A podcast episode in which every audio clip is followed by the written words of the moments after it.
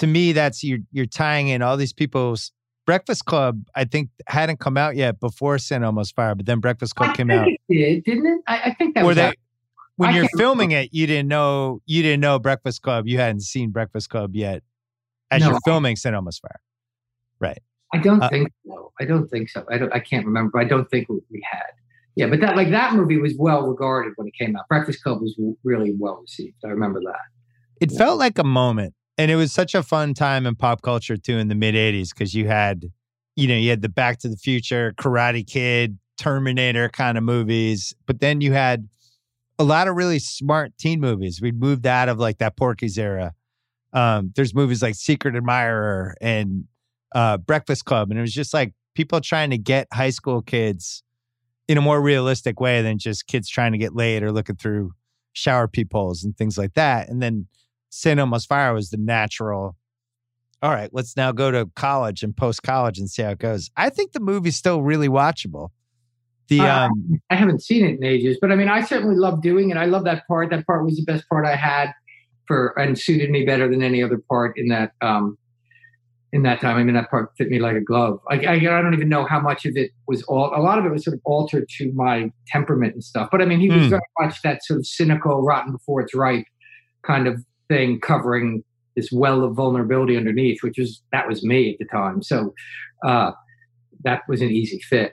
But well, that yeah. guy, the guy you play, Kevin, he's basically the internet 10 years before the internet showed up. Like he's this acerbic, he thinks he's better than everyone. He's, but he's afraid to actually do anything. And um, it's basically where we went 12 years later with the internet. yeah, that's sad but true. The I think if they make it now, I think they make him gay.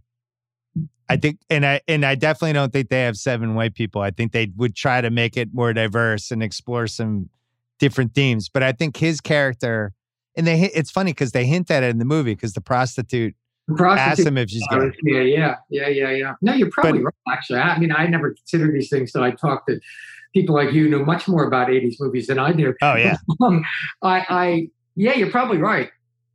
I Yeah. think it's either him or they make the Estevez character gay because ultimately, like, I don't even know what the Estevez character is even doing in that movie. Like, he basically he's a waiter who become he keeps changing what he wants to do and becomes infatuated by a woman, and that's like his whole plot. But you know, the the Judd Nelson character, there's some really cool Reagan stuff with it when you look back, right? Like he's he starts out as a Democrat and then he moves over to the Republicans, and there's like, what's the guy like? What's the chairman of the Democrats going Republican? And he's like, moving up, Kerbo, moving up. Like those were the themes of the '80s. That I don't know. I I that movie's like a time capsule of something. So I don't like the reviews. I'm mad at all those people that didn't see it. It is very much a time capsule, like you say. That it's interesting, and it's interesting about how republicanism became what was the symbol of power. Interesting. I hadn't thought of that really, but it was very much that. I became a Republican, so I, that means I'm grown up and I really want to be successful. Huh? Yeah, which I don't know. Like nowadays, the Judd Nelson character would be like the villain in the movie, right? They would think like this yeah, is yeah. like well, now, no, we don't talk to Republicans if we're not Republicans. We're not allowed to. So, yeah, they would ostracize him. The other, the Rob Lowe character, I just feel like every friend group had that one talented.